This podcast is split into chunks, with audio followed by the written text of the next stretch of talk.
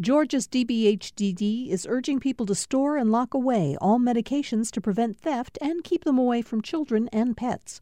Old medications can be disposed at Dropbox locations. Dropbox locations can be found at opioidresponse.info.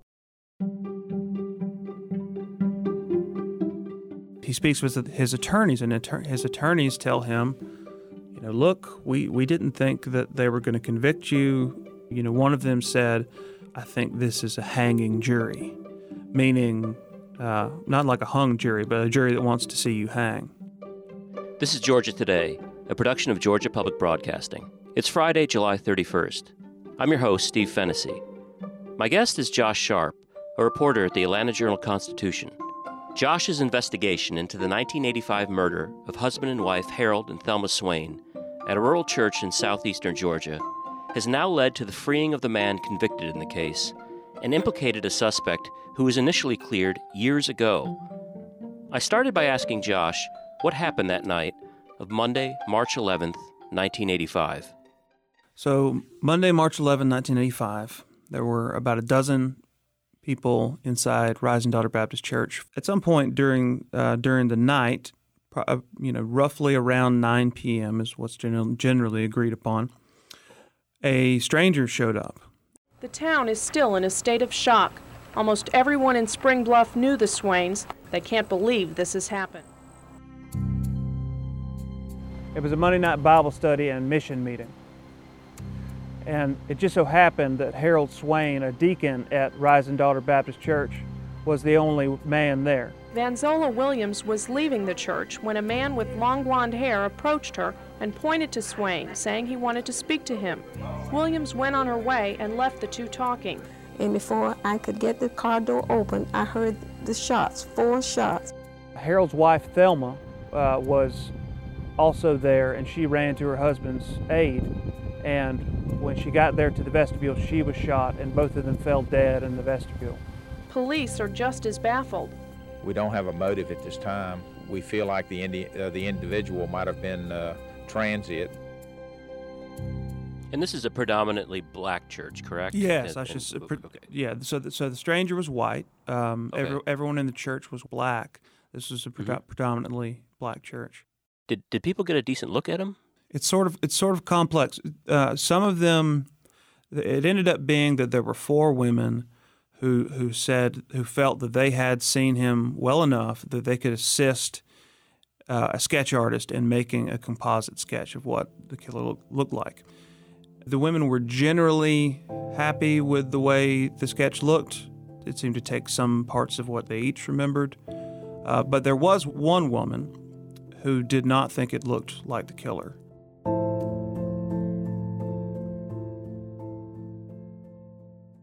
But this sketch uh, was printed out and distributed all over Southeast Georgia. It was put up in gas stations, and it you know it ran in the papers. It ran in the papers up here in Atlanta.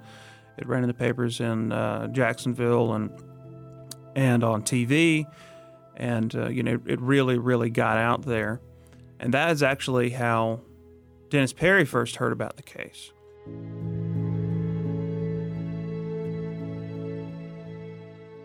He was working with a friend of his and his friend was reading the newspaper and he saw the sketch of the killer.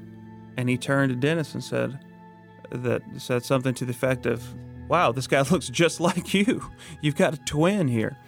Um, and but it was funny to this guy because he knew that Dennis couldn't have done it. He knew because because this guy drove Dennis to and from work every day he, had driven Dennis to and from work uh, just a couple days earlier when the when the crime happened so he knew Dennis couldn't have done it. He remembered Monday, you know, whatever day whatever day of the week it was. Um, so it was just funny, but it, it turned out to you know not be funny at all in hindsight.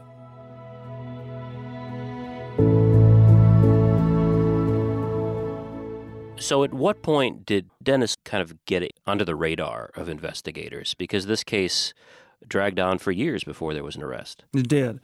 He came on the radar in 1988 when a local resident who wished to remain anonymous came forward with a tip that said something about uh, someone had been uh, growing some marijuana And Harold Swain had found the marijuana and, and was thinking about going to the police about it or would go to the police about it. And Dennis had some sort of he he was friends with the person who was growing this pot, and and maybe that's why he would have attacked um, attacked Harold Swain. So the detectives uh, could not find any evidence to suggest that that tip was grounded in reality at all. So, not long after he got onto the radar of investigators, he fell off of it. To be safe, they had a picture of him and they put it in a photo spread uh, with, I believe, either four or five other uh, faces and showed it to the woman who had encountered the killer in the vestibule and asked if she recognized anyone, and she didn't. Uh, when she didn't recognize anyone, they considered Dennis Perry cleared, and they they pretty much forgot about him.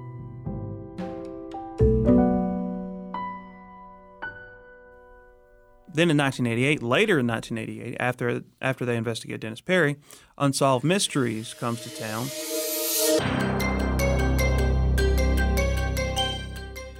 This is great for investigators working a cold case. The quiet sanctity of Rising Daughters Church was violated by the brutal double murder of Harold and Thelma Swain. It also gives them so much more work to do. You know, they spend day and night uh, every day, pretty much as they as they recall, running down lead after lead after lead. Three years later, the brutal murders of Harold and Thelma Swain remain a mystery. Were they just random killings committed by a violent transient? Or were they a planned and premeditated murder? And if so, why? The, you know, they had, I think they said, over, you know, certainly hundreds of leads from, from Unsolved Mysteries. So it took them quite a while. I mean, you know, they're working on it for several years.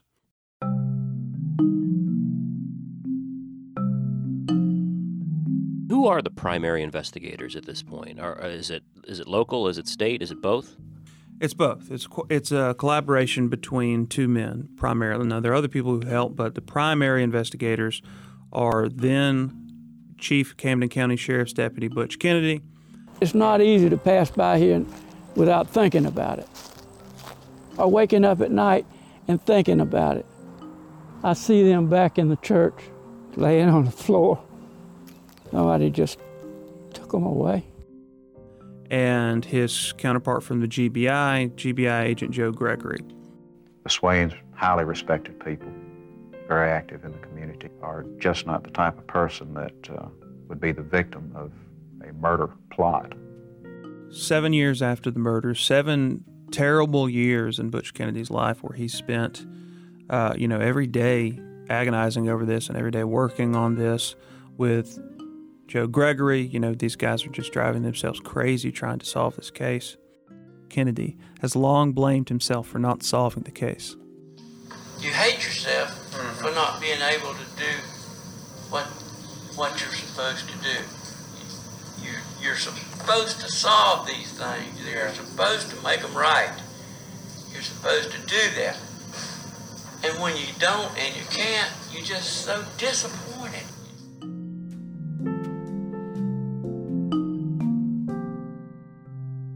And then Butch Kennedy leaves. And Joe Gregory is still at the GBI and he still continues to work the case. Uh, and then about 1998, um, one day, Joe Gregory is on the way to uh, a scene of, of, a, uh, of, of another case that he's got to work. And he has a terrible car wreck and breaks his back and ends up having to retire. About that time, maybe a little bit before that, uh, then Camden County Sheriff Bill Smith decides to hire a special investigator to reinvestigate the Swain case. And he picks this guy, Dale Bundy, who had previously resigned from the sheriff's office. But now uh, Dale Bundy is coming back in 1998 uh, to be the point person on the Swain murders. And his, his, his, job says, his job description is to investigate the Swain murders. That's what you do. I mean, this is a cold case. It's a very cold I mean, case. Yeah, it's been years. It's been 13 yeah. years.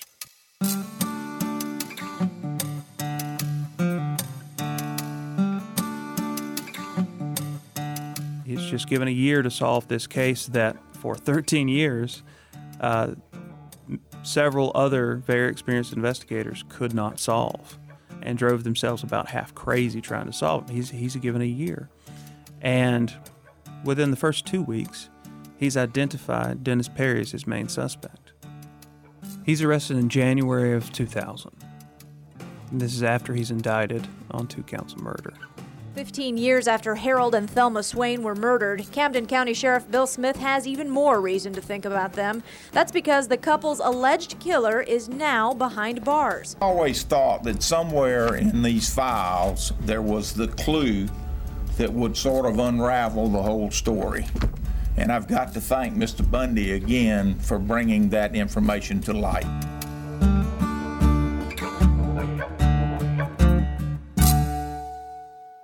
How does a man go from having what appears to be, you know, a, a, relatively bulletproof alibi to being convicted in a court of murder? How does it go from, from point A to point B there? Nearly all of the documentation from about Perry's alibi goes missing from the case file. The jurors would later say that they were that they were impressed by the testimony of Jane Beaver. Jane Beaver is Dennis Perry's ex-girlfriend's mother.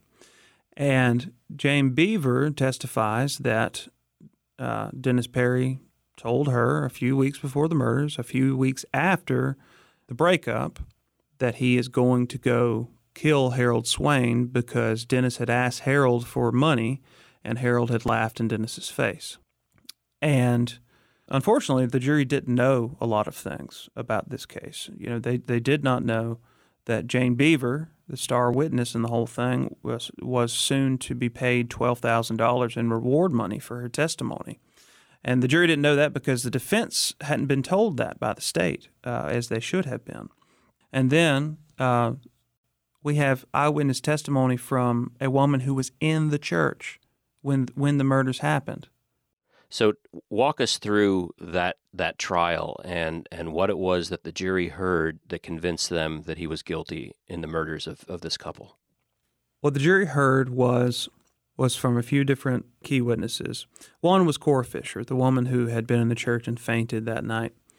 Uh, she she testified via deposition because she was ailing in a nursing home, and it, her her testimony her testimony was read aloud for the court. And she, in that testimony, identified Dennis Perry as the killer. She said, That is the man. I recognize that man is the one who, who came to the church and shot the couple. She also is shown a photograph of Donnie Barentine. Donnie Barentine is a former drug trafficker who was considered a suspect in the case for many years by the initial investigators. And she also and she says that he's the killer and we only know for sure that there was one per- there, there was one person in the church, not two. So that that tells you that obviously she she's having some trouble, uh, but for, for, whatever reason uh, that doesn't bother the jury enough uh, to sway them. The jury also hears from Donnie Barentine. He he's uh, testifies and he says, you know, I don't know anything about this. I didn't do it, and and that that essentially is is is is the case, but for testimony from Dale Bundy. And Dale Bundy testifies about a an interrogation of Dennis Perry that took place on the day that he was arrested. And it was Dale Bundy and three other investigators interrogating Dennis Perry. And they asked him what Dennis would later describe as, or, or what Dennis's attorneys would later describe as leading questions. You know, if you could undo what happened, would you? And he says, yes. You know, do, do you think the gun could have went off by accident? And he says, yes. Uh, things like that. And, you know, what his attorneys have essentially argued is that they were trying to, you know, get him to confess. Uh, and but the, but Dennis shuts down this interview by saying, "Y'all are trying to put words in my mouth," and only then did one of the investigators ask Dennis if he could turn on a tape recorder and record the interrogation. So none of that interrog- interrogation is, is recorded. All we have is the recollections of the interrogators and the report, the one report that was written about what was said. And then on the witness stand, Dale Bundy testifies that Dennis said he was at the church at, on the night of the murders. that he was at the church. He says that Dennis admitted that to him. And and this is not even this is not in the report. And the other investigators who were there who were there during the the interrogation testify that they don't remember that. They don't remember him saying that. Um, but here Dale Bundy said it on the stand. And then once he says it on the stand, it's admit it, it's it's evidence. And then pr- prosecutor John B. Johnson keeps repeating it. Dennis Perry admitted that he was at the church. He said he was at the church. He said he was at the church. What alibi? He said he was at the church. How long did this tr- trial take? Four days. Four, Four days. days.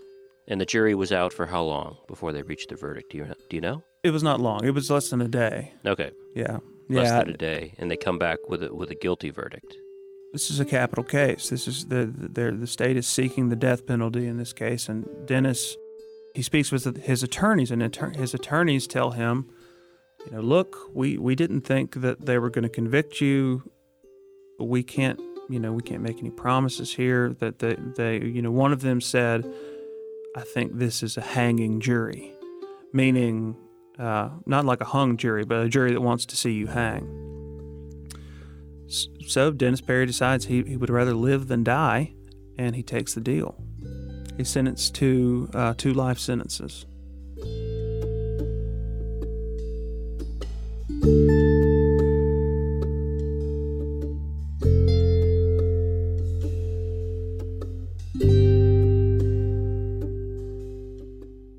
When Josh started looking into this story, it had already been exhaustively examined.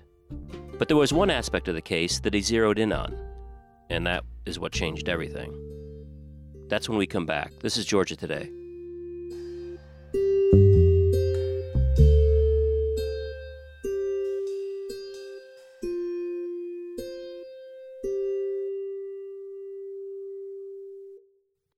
We're back with Georgia Today. I'm Steve Fennessy. My guest is Josh Sharpe, an AJC reporter who spent a year examining the case of Dennis Perry. So when Dennis Perry began his prison sentence in 2003, he ended up divorcing his first wife and then reconnecting with a woman he'd known from earlier in his life, and they ended up actually getting married while he was in custody, no? Uh, Dennis gets a letter from a woman named Brenda, who he'd sort of known in passing from the Camden County area. Then, you know, they exchange letters and they, they really get along well, it seems. And then they, they decide one day to talk on the phone. And Dennis has this great opening line. Uh, he says, Do you know who this is? And she says, Who's this? And he says, This is the rest of your life. I had a chance to speak with Brenda about the connection she's formed with Dennis. What is it that y'all, you and Dennis, um, sort of connect on? What do y'all, what do y'all talk about? everything. We talk about fishing. We talk Mhm. about life. We talk about what happened to me at work. Mm-hmm. What he goes through during the week. Yeah. You know, sometimes we talk about nothing. Mhm. We just sit there, and you know, you. And for me, and he says it's that way for him. For me, when I'm on my way there, I have so many things I want to tell him. So Mhm. many things I want to tell him. Personal things. Yeah. But when I get there, none of that matters. It's just being there. Mhm. To me, that's the way it is for Yeah. me.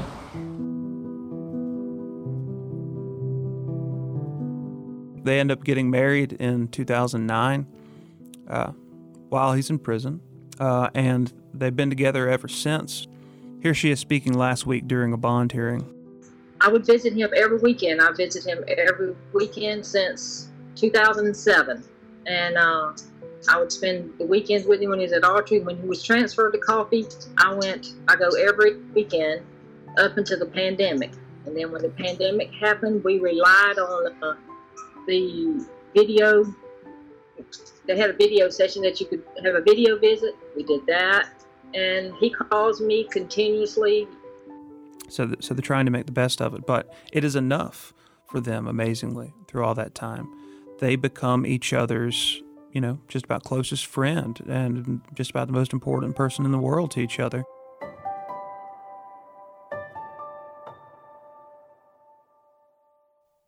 Josh, when did you first hear about this case? When did it get on your radar? When did you start becoming interested in it as as a reporter? It seemed of interest to me, partly because there had been a podcast uh, that that studied the case, and that that was a podcast called Undisclosed. In 2018, we covered the case of Dennis Perry in season three of our podcast. Dennis is now serving two life sentences for the murder of Harold and Thelma Swain, who were shot down. They were doing, you know, taking a holistic look at the entire case, but as far as alternative suspects go, the one they focused on most was Donnie Barentine. They mentioned sort of in passing a few times this guy named Eric Spar. In fact, a version of the composite was done up to match Spar's facial hair. And yeah, he could be another one of the dozens of dead ringers who looked just like that drawing. Who had allegedly um, told his ex wife's family that he killed the Swains, who he referred to by the N word, uh, and that he was going to kill his ex wife's family too. And this was on tape uh, they had recorded him saying this over the phone, and they'd given it to, the, and, the, and they told the sheriff's office about it. And as I'm listening to the podcast, I'm thinking, wait, wait, wait. Well, what about that guy?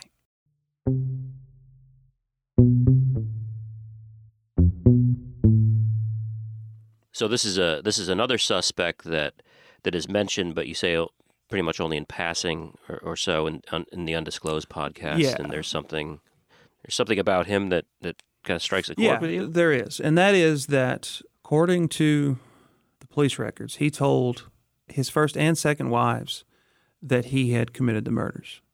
Caleb Head is one of Eric Spar's sons. I asked Caleb what his mother told him about Eric.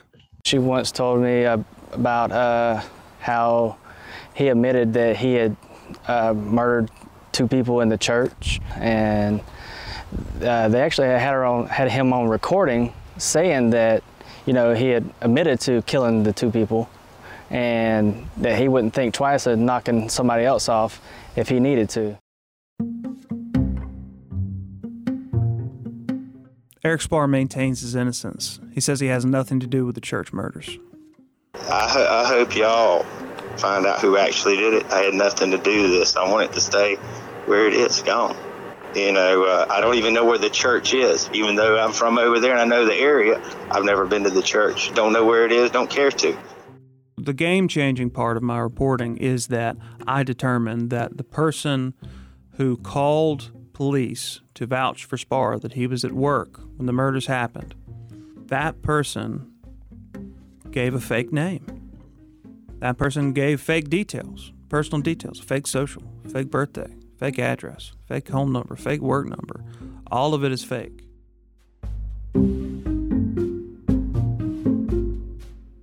Investigators reopened the 1985 case of a husband and wife murdered inside a Camden County church after new DNA evidence was uncovered. I-Team investigator Zach Lashway examines the evidence that could prove this man's innocence. In February, Eric Spar's mother voluntarily gave a DNA sample to Georgia Innocence Project investigators. The DNA was compared to hairs found on the eyeglasses at the scene more than 35 years ago. It was a match. A lab concluded the hairs could have only come from less than one half of 1% of the U.S. population, and Spar was in that grouping. It was so amazing that after 35 years. Finally, finally, there is some solid evidence in this case. And how does Eric Spar react when you tell him this? Uh, well, I call him. I'm not okay. going to sit here and go into all this. You got your DNA thing. That was you that came by and got It wasn't. It wasn't me. It was, but listen. Or somebody you sent. Look. I didn't. I want to be left alone. But let me tell you something, Eric. The DNA test was done by the Georgia Innocence Project, and it showed that you, that your mother's hair matched the DNA found on a pair of glasses next to the bodies. And I want to see how you can explain that to me. Look, I have no idea. I don't have any glasses missing. Leave me alone. That is the last time I spoke with Eric Spar. A Glynn County judge could decide today whether a man who says he was wrongfully convicted of killing a couple inside a Camden County, Georgia church will get a new trial. He granted the motion for new trial, which means that Dennis Perry stands today not convicted anymore in this case. His conviction is overturned. But but he is still under indictment. Essentially, the posture of the case goes goes right back to the way it was before the trial. It's as if the trial didn't happen, legally speaking.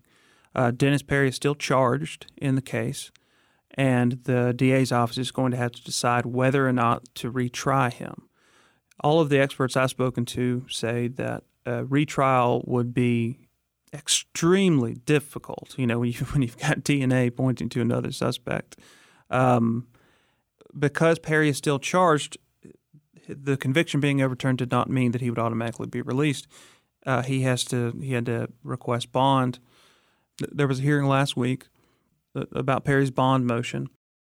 All right, uh, court's going to grant uh, an OR own recognizance bond on these charges in CR 0363063. The judge granted him a signature bond, which uh, uh, essentially, you know, doesn't have to put any money down. He just just walks out on the promise that if he needs to come back to court, he will. Uh, so so then, uh, when that order is filed, granting him bond, the Department of Corrections starts readying him for release. Here's Dennis Perry moments after he was released from prison. I feel good, free. I feel free.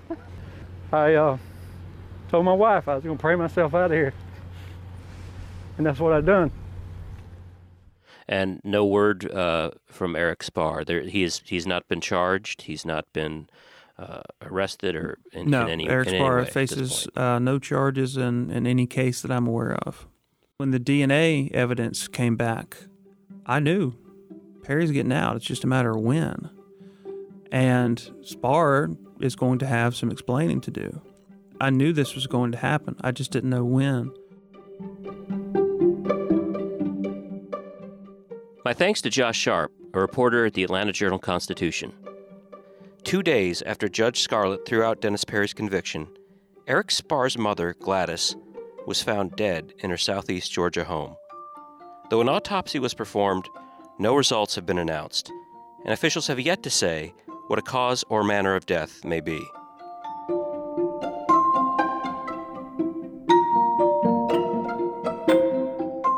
I'm Steve Fennessy. This is Georgia Today, a production of Georgia Public Broadcasting. You can subscribe to our show anywhere you get podcasts. Have a story idea? Connect with us at georgiatoday at gpb.org. Our producer is Sean Powers. Thanks for listening. We'll see you next week.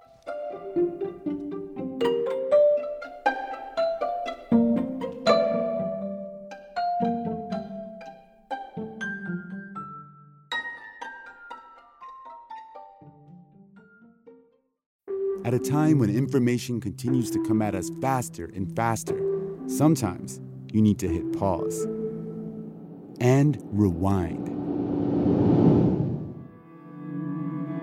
NPR's Throughline takes you back in time to the source of the news stories filling your feed. Find NPR's Throughline wherever you get your podcasts.